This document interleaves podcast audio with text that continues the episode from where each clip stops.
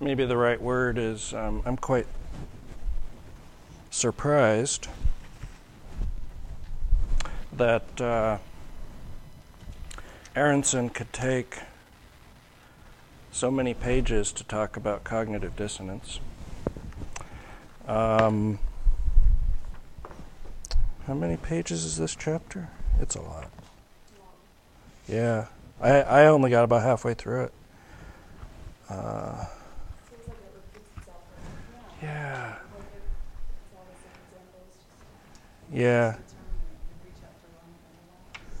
He goes, it's 181 to 251, so that's 70 pages. Good gracious. You don't need 70 pages for cognitive dissonance in any, in my world at least. Okay. Um,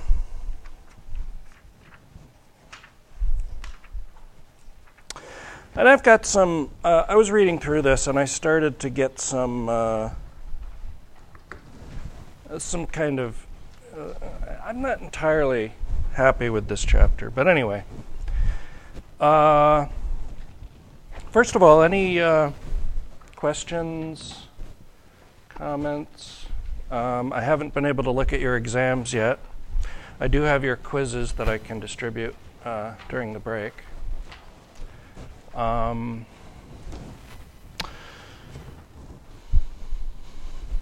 anything in particular you want to talk about here?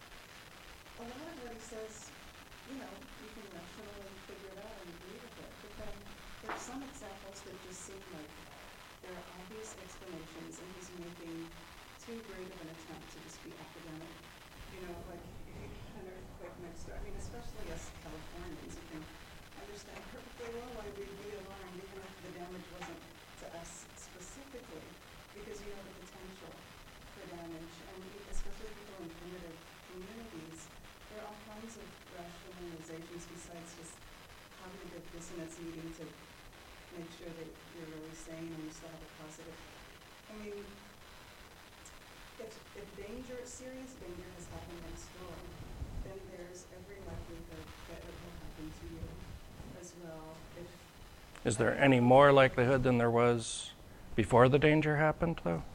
That's the question.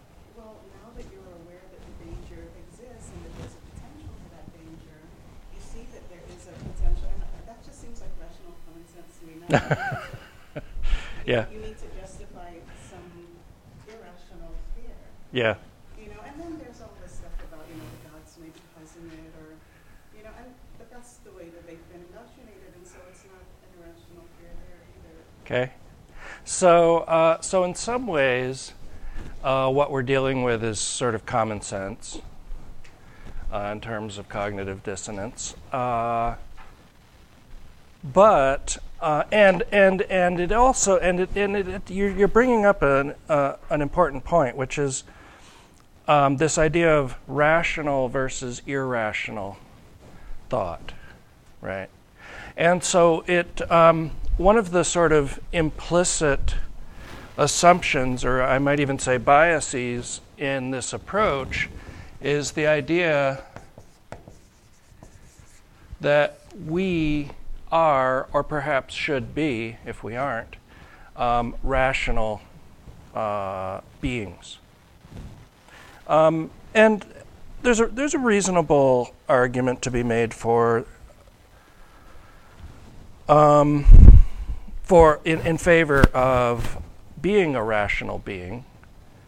Um, perhaps it helps you make better decisions. Perhaps it helps you um, survive and adapt better. Uh, but it doesn't necessarily mean that irrational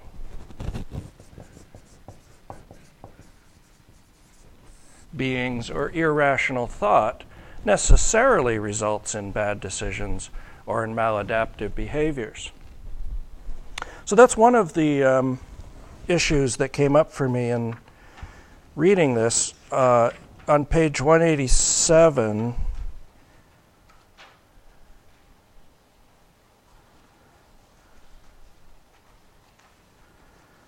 He says, where is it?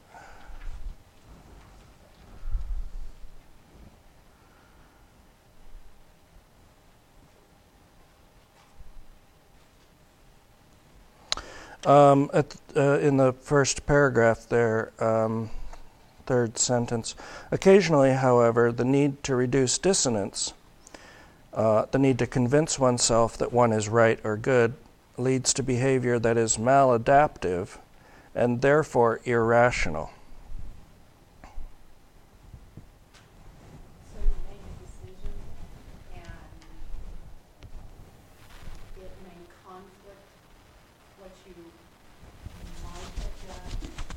What a good person would do. Justify, okay, but I did that because of these situations. Yeah. So it's justifying yourself. And why justify yourself? Because you want to feel good about yourself. Um, there are a lot of um, practical benefits to maintaining good self esteem, high self esteem. And so uh, you want to feel good about yourself, and that helps you in a lot of in a variety of ways. That's a very adaptive behavior. My issue, though, is with the notion that maladaptivity, uh, maladaptive decisions are, according to uh, Aronson, by definition irrational.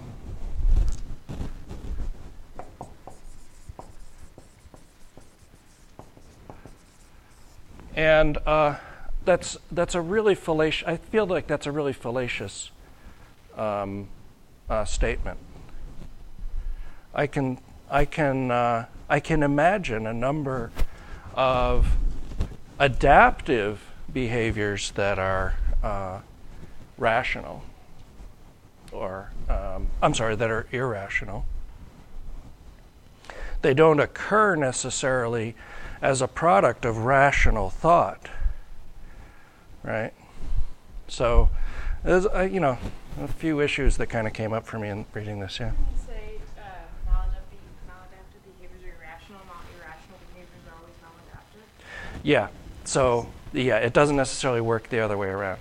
That's right. Yeah. yeah. Good logic. Yeah.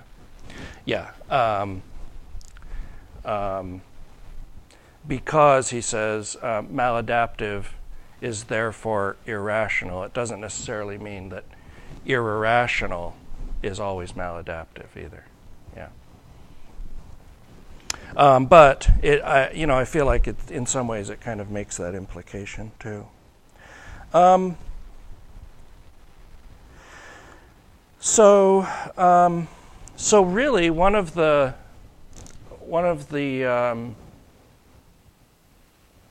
I guess I'll call it a dichotomy um, or a contrast he'll make is um,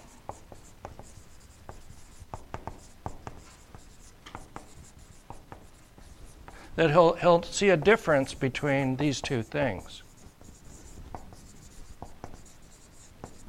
Rationalizing beings and rational beings. So we create rational explanations post hoc for our behaviors, right? Or our attitudes, so that we can rationalize um, those behaviors.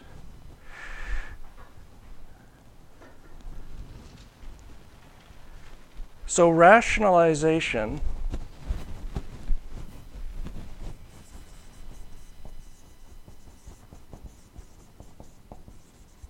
is one of these things that we use to manage the um, uh, the uh, aversive arousal that re- that results from cognitive dissonance.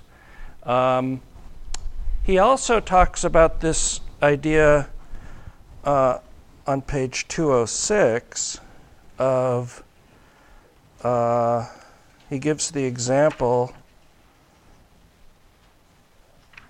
or the research of um,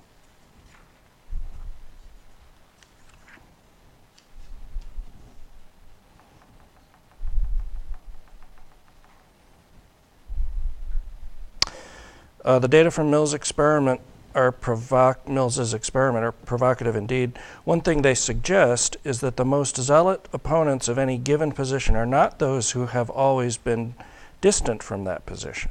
For example, one might hazard a guess that the people who are most angry at the apparent sexual freedom associated with the current generation of young people may not be those who have never been tempted to engage in casual sexual activity themselves. Indeed, Mills's uh, data suggest um, what is it? The possibility that people who have the strongest need to crack down hard on this sort of behavior are those who have been sorely tempted or came dangerously close to giving into the temptation.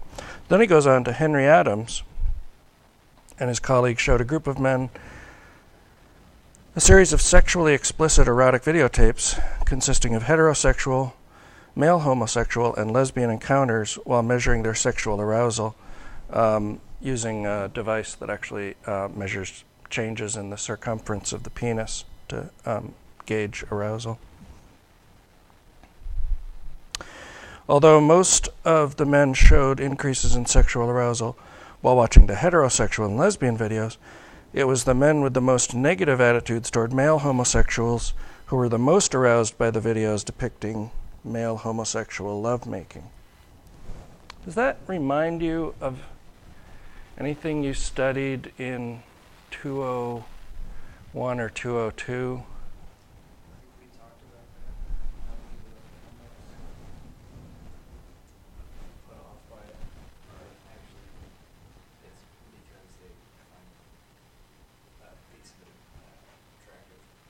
Okay. Okay, so they get real defensive. Does that trigger any memories of what? Anything? Defense mechanisms, good. And remember what that defense mechanism is called when you have an exaggerated opposite response to the conflict that you're experiencing.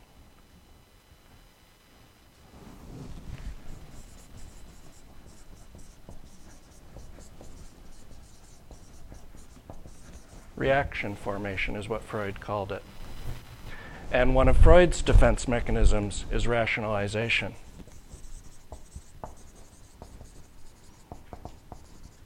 Right? So Freud, uh, Freud's defense, defense mechanisms: uh, rationalization, reaction formation, uh, regression, projection, um, uh, uh, uh, uh denial. Um,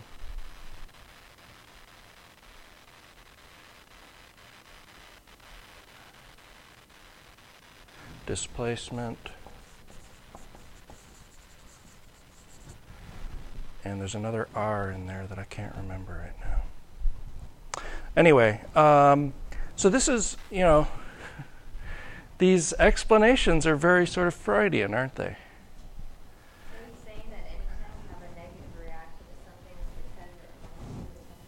No.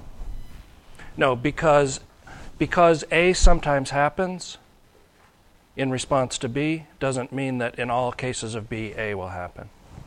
Right? Um, but according to Freud, when you have this, uh, do you remember uh, his formulation of conflict, his ideas on conflict?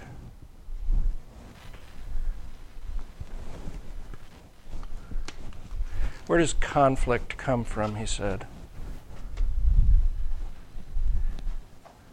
Or what does conflict result in, I guess is a better way to say it.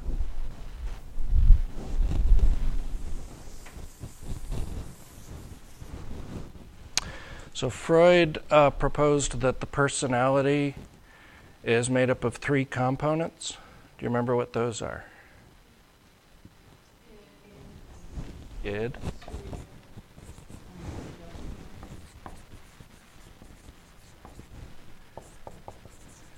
right?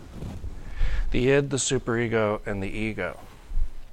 And so uh, Freud proposed that the id is this um, unconscious libidinal desire, right? This, you know, seething, lustful, desirous, um, socially unacceptable urges that we have that are under the surface, and we don't even have access to them. We don't even know they're there. They operate on us unconsciously, he says. And uh, the superego, meanwhile, is doing what? What's that? It wants it wants to control the id. It says, uh, you know what, id? Um, I know you want that big piece of chocolate cake, but we have a desire to maintain a um, boyish figure. Yes, yes. And I'm not going to let you have that cake. And so, uh, so we have this conflict then. Um, and so Freud says the ego has to then serve two masters. And he says uh, the, uh, the Bible, I think he says the Bible uh, warns us about trying to serve two masters. And it, um, so what's going to happen is the ego has to moderate, or mediate, I'm sorry, has to mediate between these two forces. And the ego is our conscious sense of self, right? Um, the superego uh, has some is is we're aware of the superego somewhat, but a lot of it's unconscious too. And when the ego can't effectively mediate and decide and help negotiate between the id and the superego, it breaks down, and what comes out is anxiety. And he says this uh, anxiety that is produced as a result of the ego not being able to effectively mediate between the id uh, and the superego is what leads to neurosis. And then, you know, then he talks about his therapies and things for that, free association therapy and so on and so forth. The superego, uh, here's how he diagrams the level of consciousness of these three parts. Um, he says the id is down here. Um,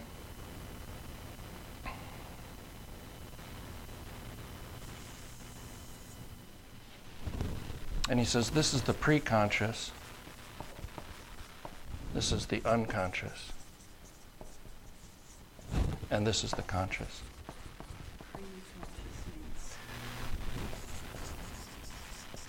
Uh, it's, it's, we don't have necessarily um, direct access to it always, like we do with the conscious, but it, it kind of pokes through into the consciousness. So the superego kind of transcends, he says, between the unconscious and the preconscious. Meanwhile, the uh, ego lives in the uh, conscious and the preconscious. So, um, so what we get popping out, popping out of this is anxiety. So this conflict, right? Does that remind you of anything? Life. Cognitive dissonance. It's right. So, um, so, uh, so this is, you know, you've got two conflicting beliefs, and how do you rationalize? You know, how do you deal with those conflicting beliefs? And one of the defense mechanisms to deal with this anxiety, Freud said, is uh, rationalization. So it's no surprise that this um, that Freudian theory kind of pops out in these ideas that are coming in in cognitive dissonance. Why?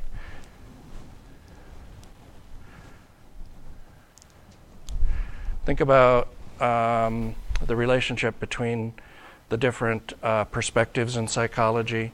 Started out with the structuralist perspective, and then the functionalist perspective, then the behaviorist perspective, but at the same time, the behaviorist perspective was which perspective?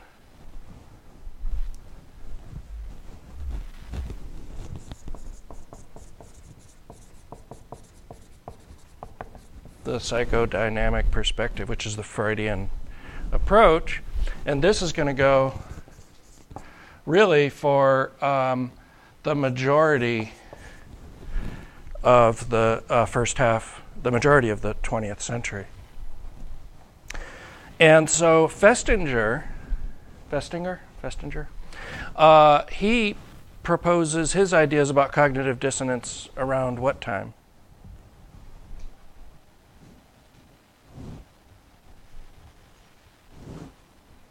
His first study is in 1954, and uh, you know his major papers on cognitive dissonance, I think, will be published in about 1957. So you know that's really in the heyday of the psychodynamic period. Cognitive, the cognitive approach to psychology is beginning to take hold, uh, but you know his training comes out of the psychodynamic and behaviorist perspectives.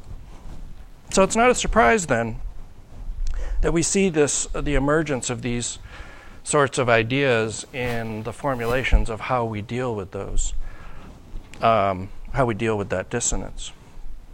Questions on this?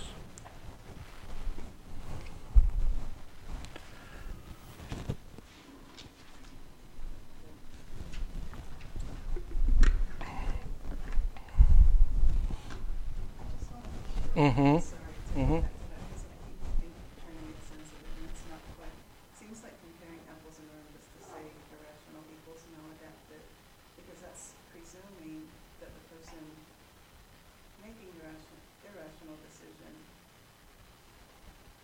is exhibiting behavior that's, um, that's not adaptive to what's beneficial I hope you're struggling with this because it doesn't make a whole lot of sense to me either, frankly. I think I don't think Aronson is right on that, but I don't think all maladaptive behavior is irrational. I guess that's what I found. You know, I'm reading the chapter and I'm trying to apply and relate to the the information, but some of the things I'm not agreeing with. hmm You know, I, That's fine.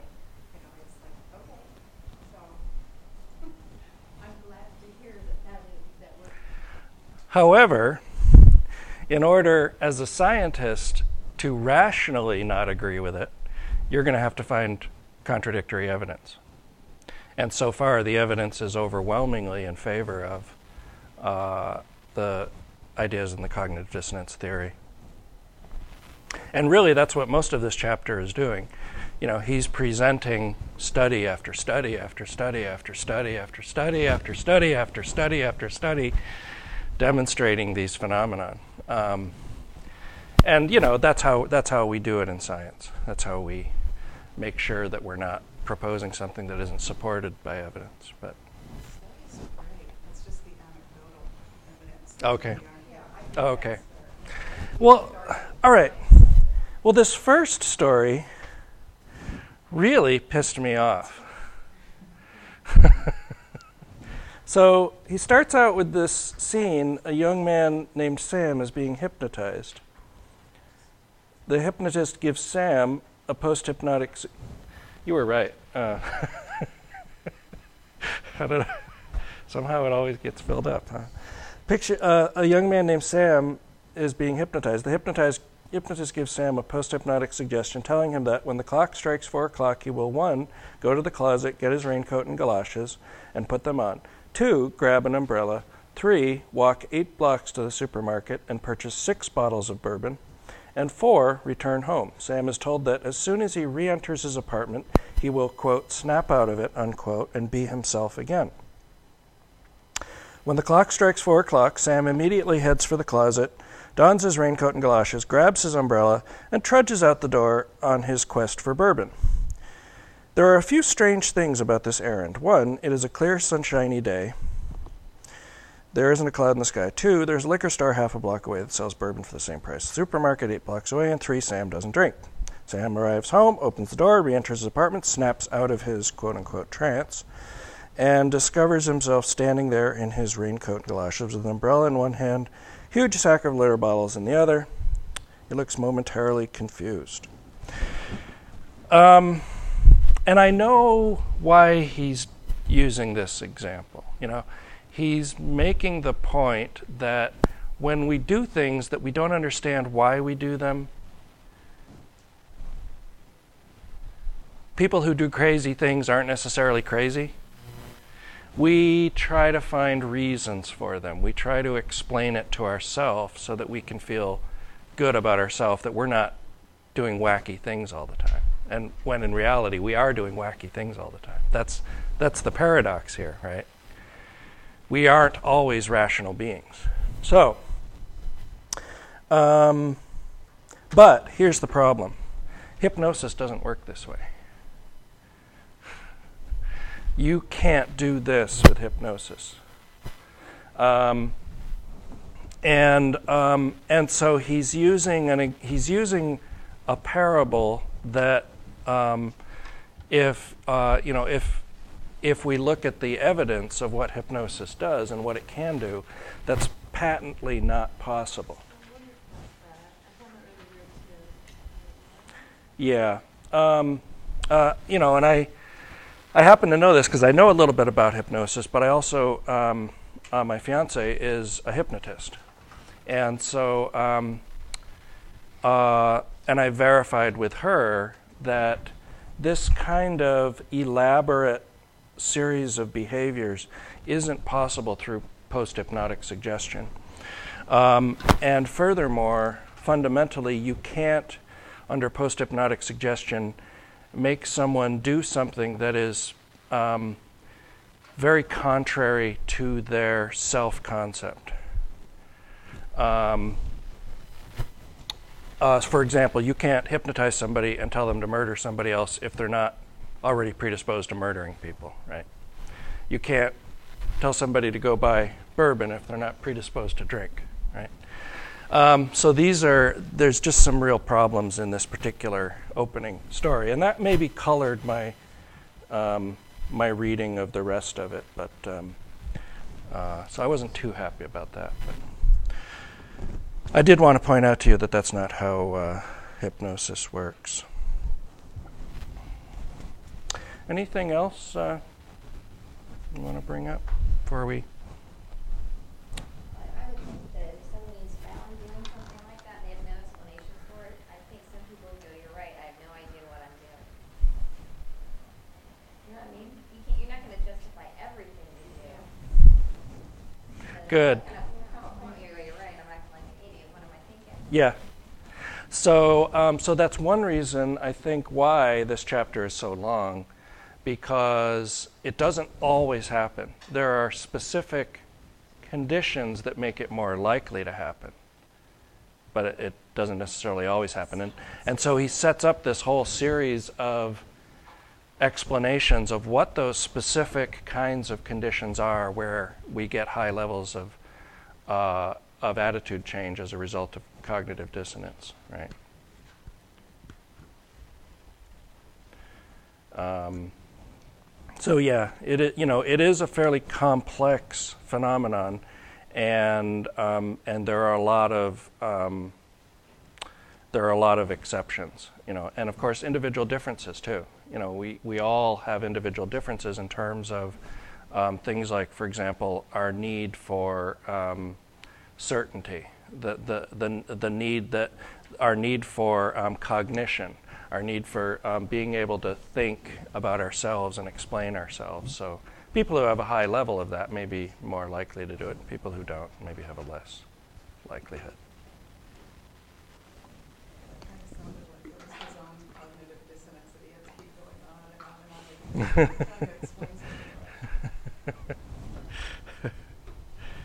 Could be. Could be.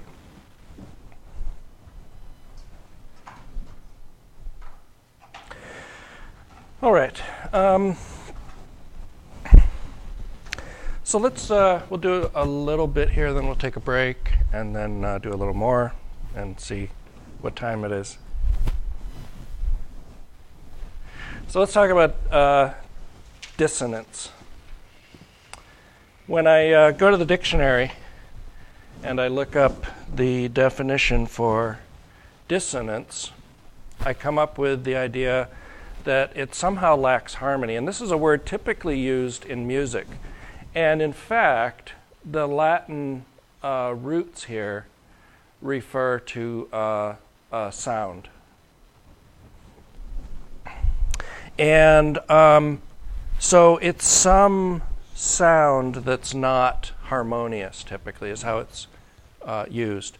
But then, uh, you know, these other definitions go to the idea that it's somehow unsuitable or unusual to have these things in combination.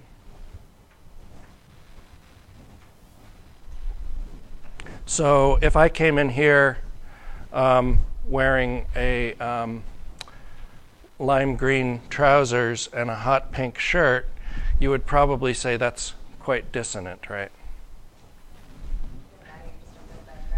And then, yeah, and then I would experience some cognitive dissonance over the idea that I'm really cool versus people think I'm an idiot, right?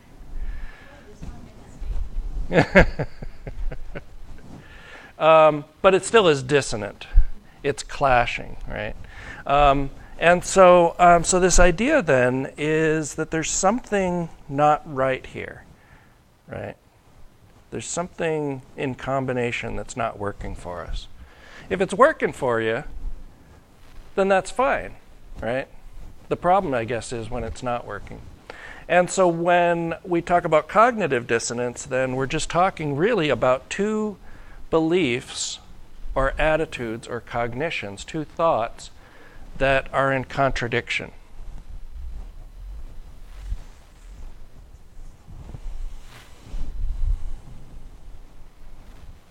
Now, the interesting thing is that um, oftentimes when, uh, when we're talking about things like critical thinking, um, you are encouraged to hold contradictory views in mind simultaneously and try and somehow reconcile those contradictory views, right? If you're going to write a critical thinking paper, um, one of the objectives is to demonstrate that you can observe, um, understand, and reconcile these contradictory, perhaps contradictory viewpoints.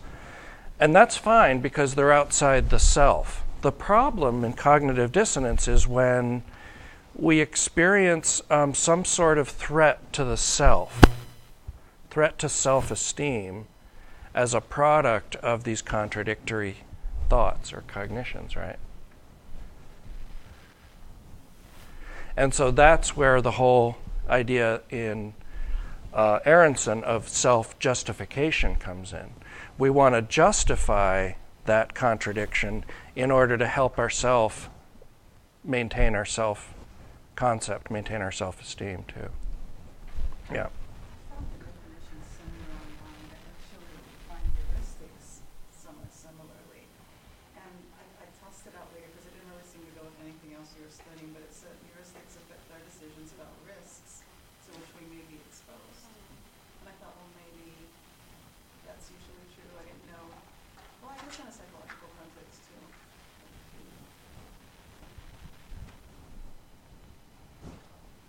Yes. So it's related to dissonance. Uh, so, what is the relationship? So, the question is sort of what is the relationship between dissonance and heuristics? dissonance, then we use heuristics. Sure. one of our ways of justifying it. Sure. One. Well, one of one of one of the decision-making processes we could use uh, in a case of cognitive dissonance is heuristics. Yeah. Um, but the idea here is that in cognitive dissonance, if we do use heuristics, it is in the service of bolstering the self and the self image. Okay?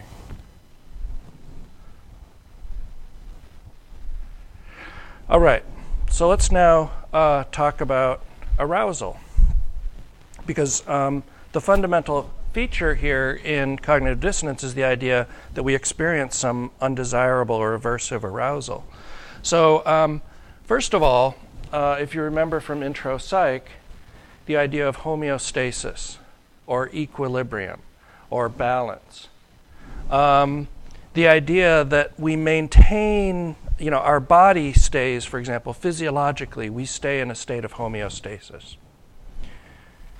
So I'm not too hot right now because uh, I'm sweating. And that sweating is allowing my body to, um, you know, to uh, dissipate some of the heat. I'm not too cold right now because I'm not sweating too much. Right? So, um, so my body can adapt to these changing environmental circumstances by changing physiological responses. And if you remember um, from intro psych, that process is handled uh, in your brain in your hypothalamus. So it allows this kind of uh, bodily regulation function. Similarly, um, we uh, tend to maintain a state of psychological homeostasis. And so we never want to be too anxious or too um, calm, I guess is the word, not calm, but um, unstimulated. We never want to be too stimulated or too unstimulated. We like to maintain some kind of relatively constant level of stimulation, for example. Um, and we always want to know that we can come back into homeostasis. So, if, for example, you have an anxiety disorder, one of the problems is you experience that overstimulation, but you can't ever get back to homeostasis, can't ever get back to um, feeling like you're in balance. Okay? And so, uh, this arousal that we experience because we're sort of out of balance or we're not, um, uh, not experiencing homeostasis will motivate us to try to restore uh, that homeostasis. And we're going to talk about motivations also a little bit later.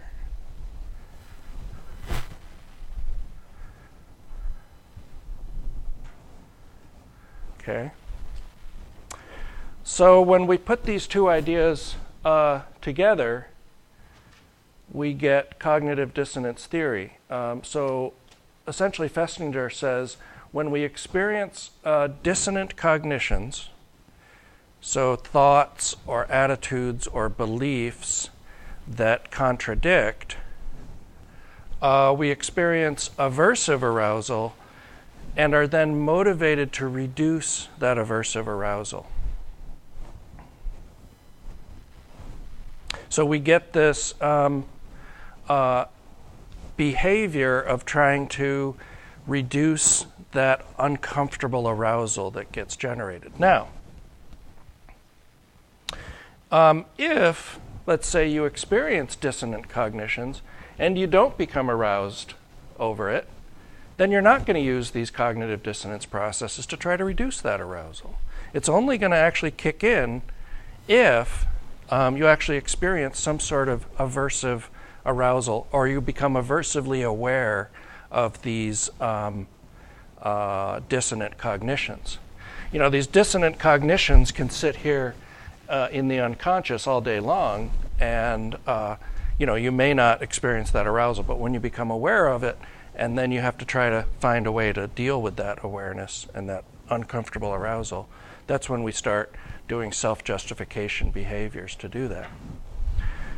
Um, now, um, in addition to dissonant cognitions, Festinger uh, Festinger was really interested in studying um, cognitions, but we also see the same kinds of things in behaviors. When I engage in a behavior that is dissonant with my beliefs, then um, we oftentimes will get the same kind of cognitive dissonance arousal. Um, and, and, and you may actually formulate the idea of the behavior actually being a belief. The idea being that, you know, if you have a belief, you will engage in behavior. So, um, but just keep in mind that it, it applies to behaviors as well as uh, cognitions.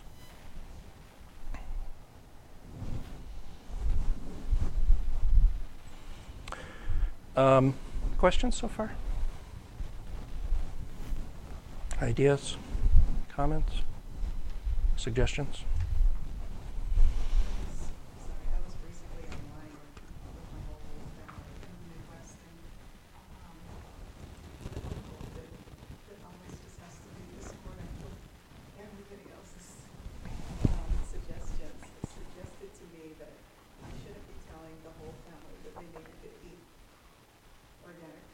Mm-hmm. And um, I said, well, you know, with the history of cancer that we have in our family, amount of pesticides and I don't know, I was just bringing up all kinds of rational reasons why I thought we needed to at least stay away from certain kinds of fruits and, you know, all these suggestions. And he's, and I thought, well, here's my list of rational reasons, and I don't think he'd want to refute that because it would be maladaptive to good health, you know? And so he came up with something else that I thought was a result of, now I understand it to be a result of cognitive dissonance, and I wish I'd given him that phrase instead of all his belief perseverance and all the stuff that I was throwing at him. But he came up with, um, well, I don't believe that I'm supposed to live in fear, you know, as a Christian. You know, I come from a very religious family of faith, and, and I think that as people of faith, we often come up with I don't know, biblical concepts that are out of context in order to justify a dissonance, sometimes between a rational explanation and something that we just don't want to give up on the belief. I guess he was so determined to keep on eating all of the bad stuff that he was eating that he was coming up with rationalizations that I thought were outside of the context of what we were talking about. And furthermore, I said, well, we just had a very close relative who told me that the her life, and it was my American grandmother, in fact. I said, please don't eat all this stuff with the sodium nitrite and the, you know, all the sugar and all this stuff. And she's like, well, sweetheart, everything has got that in there. I mean, if we listen to all of that stuff, you know, we'd never eat anything. You know, we, we wouldn't be able to eat anything. And then she died of complications of diabetes and high blood pressure, you know, which were directly related to her. And so I just, you know, I just, I just made an immediate connection there when I was reading this chapter. Yeah. So, uh, so the story, um, if uh, the podcast didn't pick it up, so the story is the idea that um, uh, you know people in, are engaging in uh, behaviors that they are aware of being unhealthy. They probably want to maintain um, an attitude or belief that they are people who don't live unrealistically healthy, unhealthy, right? And so somehow they have to find a way to justify, self justify um, the behaviors that they're engaging in, or change the behaviors. And changing the behaviors is oftentimes harder than self justifying. So, um, Just like you always hear from other people, and he gave me this example too. He said, well, your, your American great grandfather lived to be 90 and he ate lard and smoked cigars. oh, yes, anecdotal evidence is always the most powerful.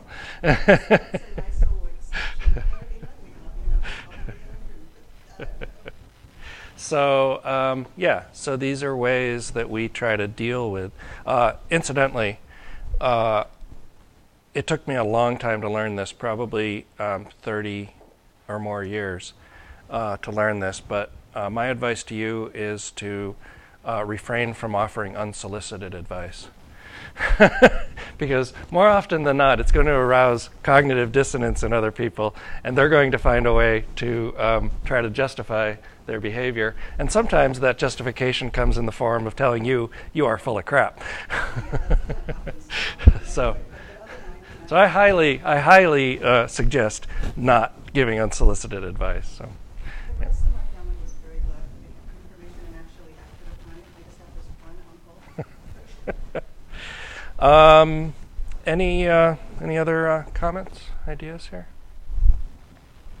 Examples? I, took history of the Holocaust last term, Oh yeah. and so we talked a Oh. Holocaust denial. Interesting. Yeah, we talked a lot about that kind of thing. Um, just one w- went on during it too afterwards, like um, how um, people uh, said things like, okay, well, it wasn't really as bad as be- it's made out, or it didn't even really happen, and things like that, because just so so uncomfortable with the idea that that could happen, and or um, it was just very interesting talking about that kind of Mhm. And uh, you know, uh, certainly when you looked at the Milgram uh, video that we watched, the subjects who became aware that they could potentially, you know, hurt or even kill someone else, and went into the, you know, went into the uh, experiment with the belief that they were good people that wouldn't do that, that awareness um, is going to create cognitive dissonance, right? Uh, incidentally, if you uh, go to my weblog, um, I link to a uh, essay written by one of the participants in the Milgram uh, experiment, uh, one of the ones who didn't uh, didn't go all the way, but uh, so you might be interested in reading that. Let's take a break here. It's um, about five of. Uh, uh, it's getting well. You want to come back about ten after? That'll be fine.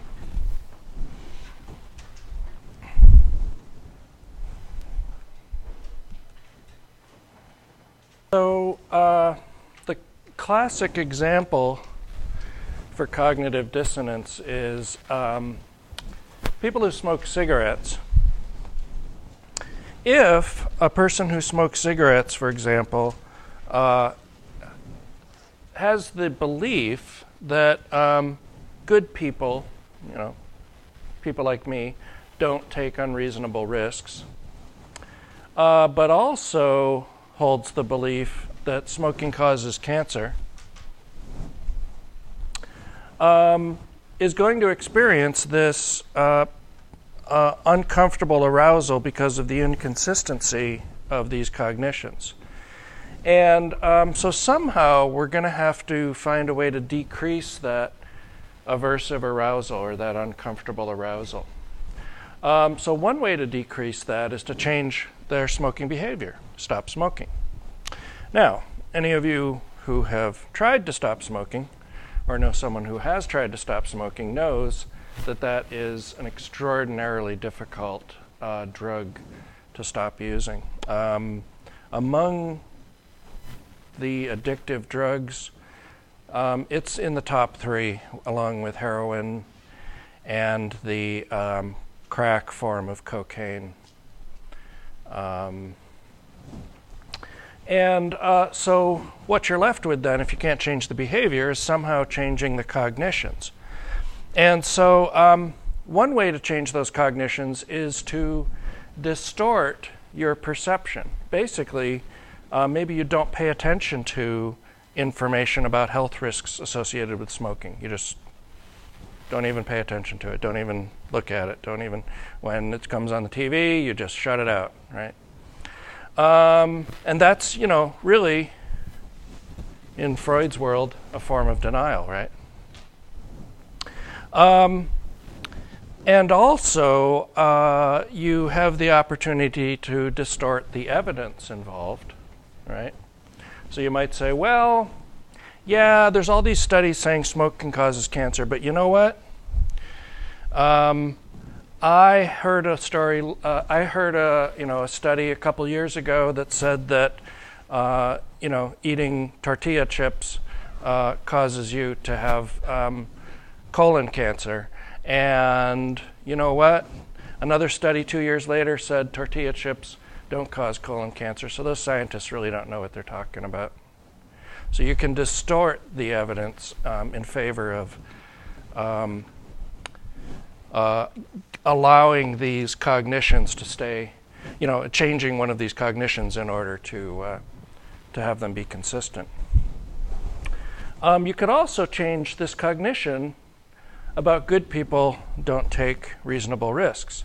The, la- the what you can't do and what we won't do is say, well, good people don't take unreasonable risks, um, so I'm not a good person, right? Because you're always, we always want to maintain that um, positive image of ourselves, right?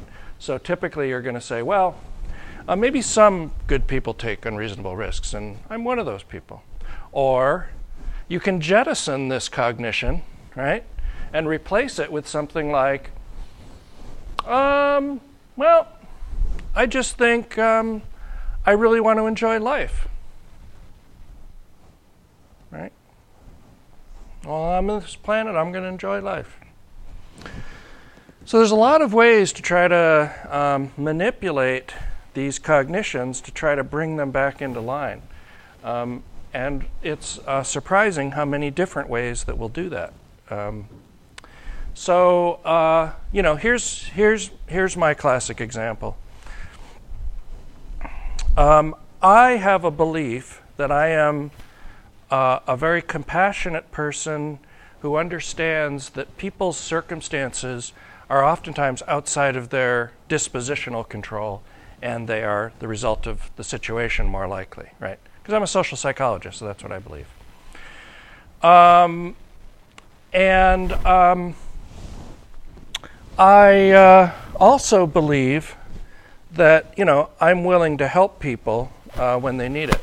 So I'm, you know, I'm driving home from work and pull up to the um, light getting on the freeway, and there's a fellow standing there with a sign that says, you know, down on my luck, um, you know, anything can help, and can you spare a dime, buddy, right? And, uh, you know, I'm like, hmm, don't really want to stop and give this person money. Um, so, oh, but I remember I gave I give every month to the United Way. Yes, okay. Now I can go through there and not give the guy money, right? Right. Regardless of whether he's going to benefit from the United Way money or not. Right. So now I can feel good about myself. Oh, I'm, you know, I'm caring, generous, compassionate, giving. I go home and pet my cat and everything's fine. La la la. you know, it's kind of a, it's a very cynical kind of view of hum, of human you know, of us wanting to be so selfish that, you know, we just want to uphold our own um, ego at the expense of uh, our behavior. Okay. Um, oh.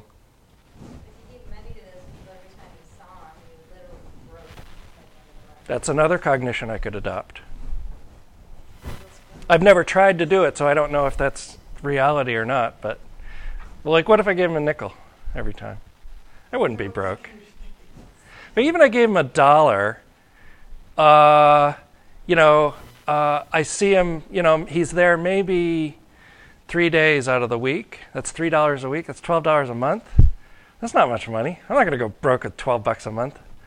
Well, you know, I happen to have a full paying job. I mean, I spent everywhere. Okay, so so now, yeah, so now you're dealing with the reality of the situation, yeah. Um, okay, so, oh, I already talked about this stuff. So I take an unreasonable risk, so am I not a good person? No, I'm a good person. So maybe good people do take unreasonable risks. Um, or I can say that smoking isn't uh, risky. So, this is the process of dissonance reduction. Reducing the dissonance helps reduce the aversive arousal. And that's what we want to do. We want to take that arousal away. And uh, as I said, it's oftentimes hard to really change your behavior, or changing your behavior is so undesirable that you're going to want to change your cognitions. Right? Um, and uh, I happened to come across a uh, comic, uh, a Dilbert comic, that um, helps make this point pretty well. Mike the Vegan. Uh, I use no animal products whatsoever. And then Dilbert says, Well, your clothes were created on sewing machines that use electricity from coal and oil, and those came from dead dinosaurs. This guy says, Whoa, uh, I don't want to walk around naked, so I, I think I'll start making some exceptions, right? We're going to find ways to allow us to feel good about ourselves, but still um, engage in the behaviors or the beliefs, right?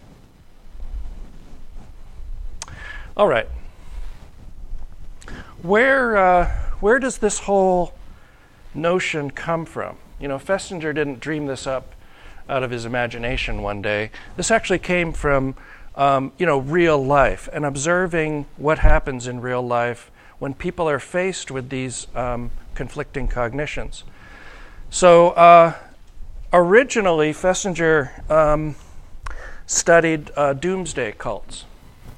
And he was interested in the idea of what happens when, you know, you say the world's going to end and then it doesn't end. How do you um, how do you kind of justify that or make sense of it in your own mind, right? So uh, there's a, there was a cult in the 1950s called the uh, Brotherhood of the Seven Rays. And uh,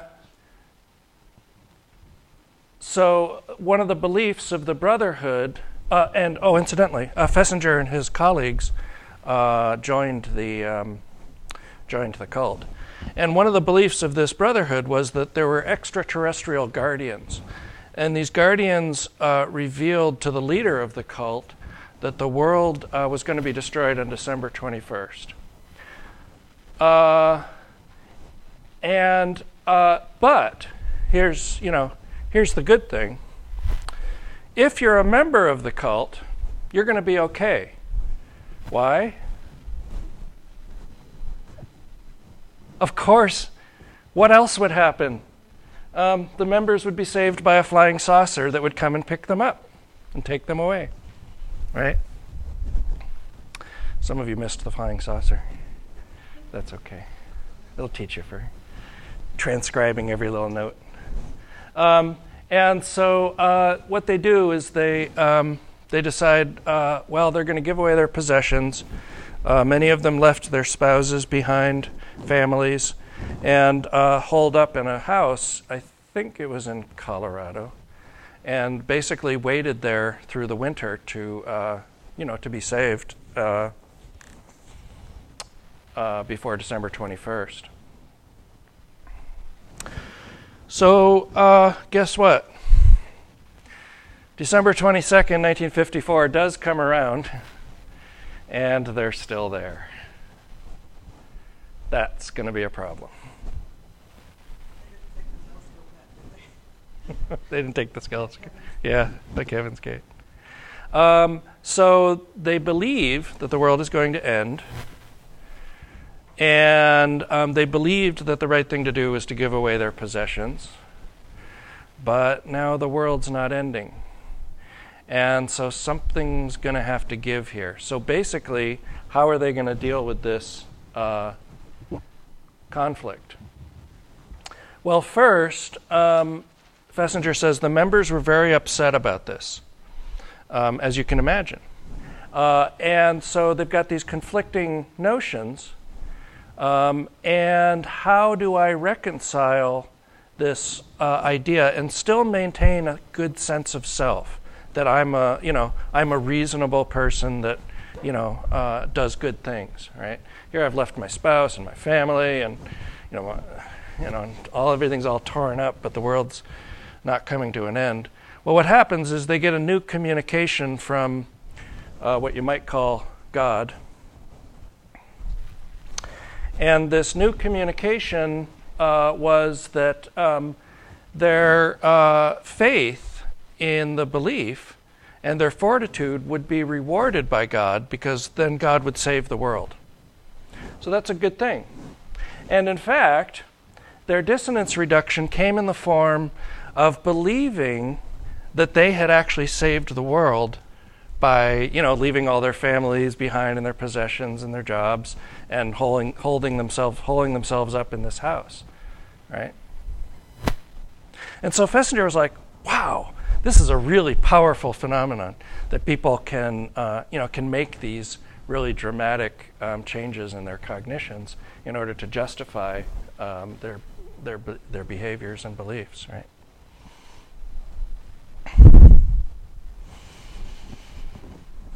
I don't recommend you join cults in order to research them. That's a hazardous activity because um, it's all too easy. You know, um, the you know uh, the typical cult member is actually highly educated, um, you know, middle class, um, not somebody who's an idiot and irrational. These are rational thinkers, and cults have an amazing ability to uh, to break that down. So, I don't recommend cults. Now, this isn't sort of the first, you know. I I don't very often get to. Uh, do I want to do this here?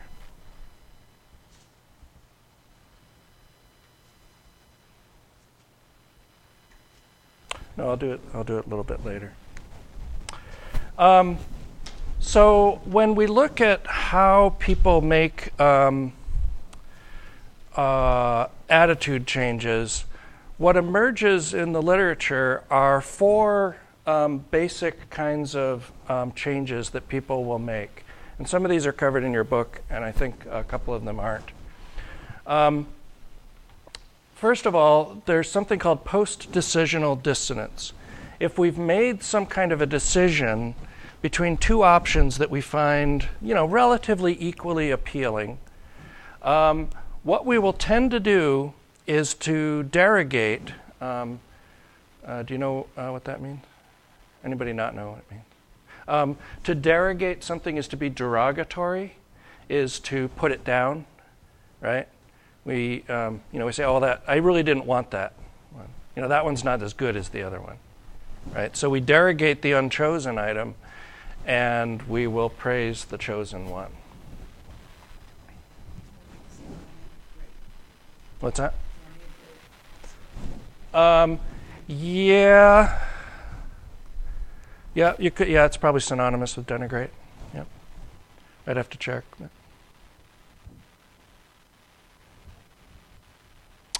So, uh, you know, I really want, um, really want a new car, and I really love that Honda Fit.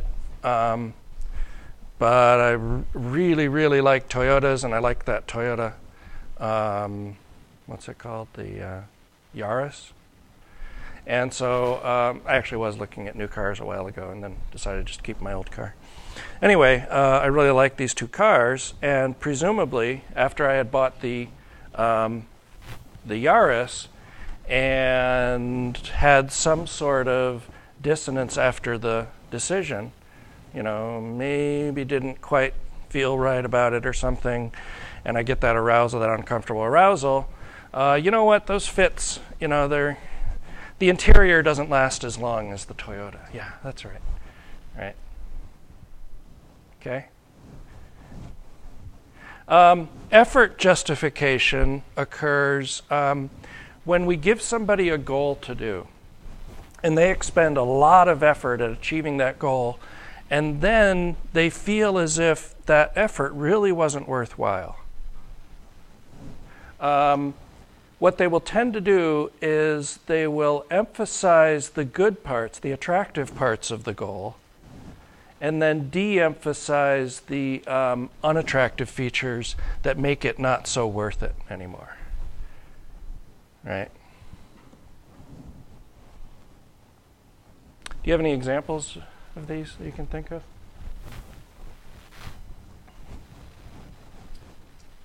car analogy. You never hear anybody say, I got a terrible deal on this car. Right. Everybody who ever buys a car, they always say, I got a great deal on this car. Right. Everybody always gets a great deal on the car. Yeah. Yeah. But again, in order to test that experimentally, you would have to say at th- before they bought the car, uh, you know, you would have to manipulate the price that they paid versus the price they think they should pay, right? And if they overpaid, um, what happens to their cognition about the car afterwards, right? I just found odd that I found that with, jobs. Changing jobs, right? How so? I mean, I can, I have gone through and researched organizations Mhm. and industries and then identified and, and worked there, you know, within an organization, like for three days or maybe a day on my time, just to get a feel of the environment, is the, and talking to the employees, you know, does this fit? And then accept the position, get in there, and it's like, okay, what did I miss? Yeah. What did I not ask? Or Yeah. Whatever. And so then you have to, okay, you know, I must be needing to be here and learn something differently from this situation. Oh yes, this is the new age idea that every every experience is a gift. Yes, you know, I mean, you know, that's a great justification. Yeah. that I found, wow, yeah. I know for me, as a poor college student, any time I spent, you know, buying anything, then I start feeling like, oh, maybe I should have done that afterwards, and you know, I start sitting there, no, I really, really needed to. Yeah. Because of this, this, and this, and just start really trying to find a way to justify it. Yeah. You want to feel good about yourself. Yeah. That's a reasonable thing to do. In an unreasonable way, I guess. Yeah. Um, Cooper and Fazio uh, also described two other types of attitude change that they see. One is um, what they'll call insufficient justification. So, if I give you some small amount of money, for example, to perform a task that is really undesirable, um, and then I ask you later, um, what you think of that task? Uh, you will tend to say that um, the task was pretty was pretty was pretty nice, right?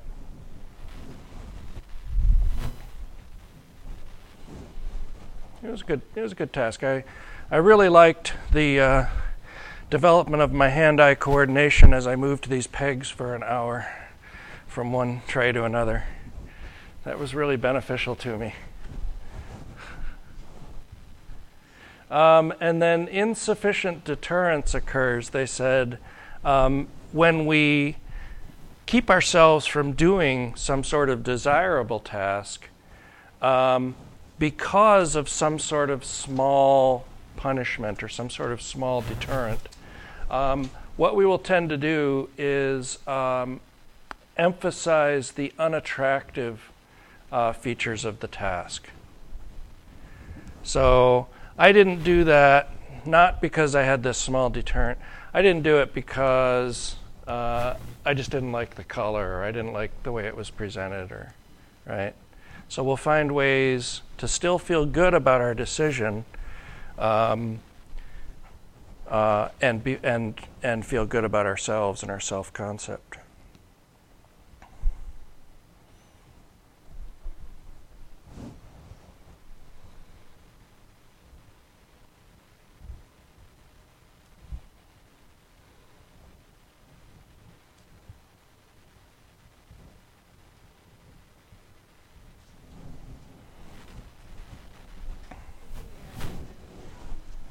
refrain you from doing a non-desirable task, but one that you should be doing, a necessary task.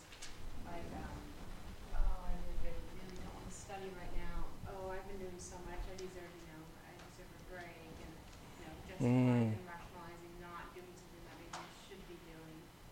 Yeah, I'm trying to think of what that would come under. Um, that that wouldn't come under uh, insufficient deterrence. Um, I'll have to think about that. So procrastination. Um, you know, here here's something else to think about. Um, a lot of this stuff goes against the uh, the dominant paradigm of the time. Remember, we talked about the psychodynamic perspective that influences, that likely influenced Festinger. But what other perspective was active from about the 1900 to the 1950s, before, or sort of concurrently with psychodynamic?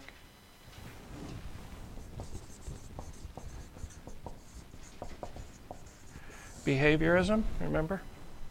And so, um, so Festinger is coming out of this period of behaviorism, which explained all of our behaviors in the context of reinforcement. That our behavior is der- determined by the history of the contingencies of reinforcement that we've experienced. So, things we've been rewarded for in the past, we will do more of in the future. So, when you give somebody a reward, according to uh, operant conditioning, they should want to do it more in the future. Um, if and but here, um, this small deterrent, um, you know, these these processes don't really match the concepts of behaviorism and operant conditioning, and so it's starting to kind of go against the notions of how this really works. When you give somebody a lot of money, for example, to do something, somehow that acts not as a reward or reinforcement, but some kind of a deterrent to doing that in the future. They didn't want to do it and they kind of explain it away, right? So, um, so there's some really bizarre kinds of things that they're that they're seeing that don't match up with the previous models of um, explaining behavior. Um, it's not uh, not too often that. Uh,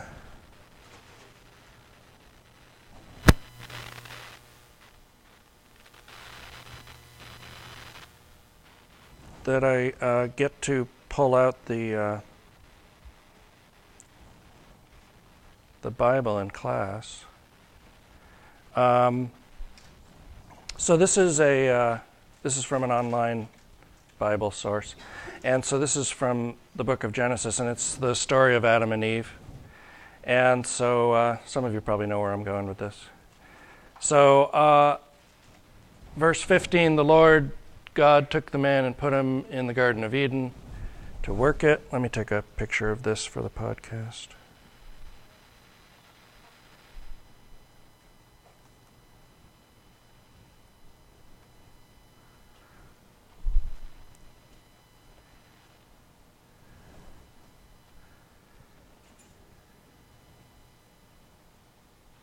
Okay. Uh, so he took him to the Garden of Eden to work it, take care of it. Uh, and the Lord God commanded the man, You are free to eat from any tree in the garden, but you must not eat from the tree of the knowledge of good and evil, for when you eat of it, you will surely die. So, um, so we've got this tree, we've got this guy, and the guy says, um, If I'm good, I'm not going to eat this uh, fruit from this tree, right? So then we go on to uh, the next chapter, chapter 3. And uh, in chapter 3, uh, so the woman comes along and, uh, or the serpent comes along and he says, uh, you know, you really should eat from the, eat from this tree. You know, it's really yummy. Uh, and so uh, she saw the uh, fruit of the tree was good for food and pleasing to the eye and desirable for gaining wisdom. She took some and ate it. Oh boy. Um, and then so uh, so the guy he- hears about it, finds out about it, um, and uh,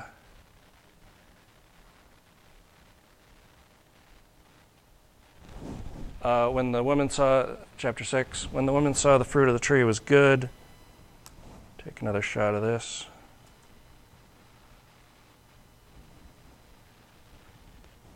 When the woman saw that the fruit of the tree was good for food and pleasing the eye, and also desirable for gaining wisdom, she took some and ate it. She also gave some to her husband who was with her, and he ate it. And the eyes of both of them were opened, and so on and so forth. Um, then uh, Lord God comes around, and uh, they hid from Lord God uh, among the trees in the garden.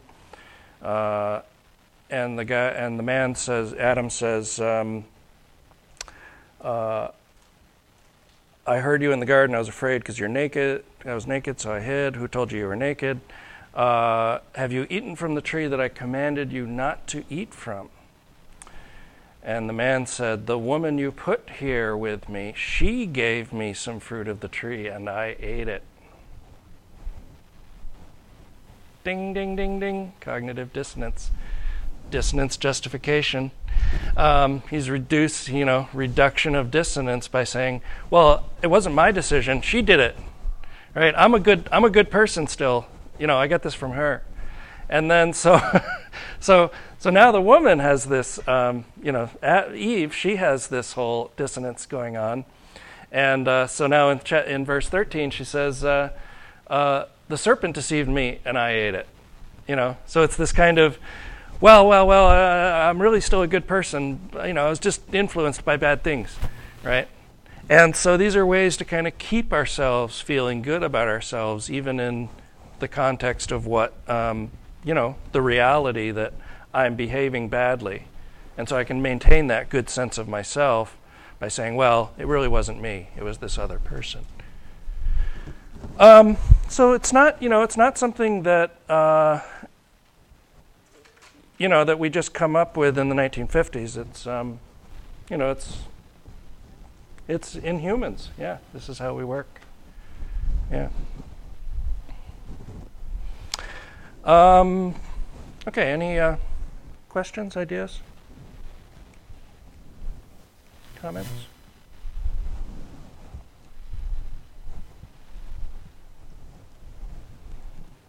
interesting you bring up Genesis because my husband made himself late for work this morning talking about Genesis as a result of what I brought up about cognitive dissonance. And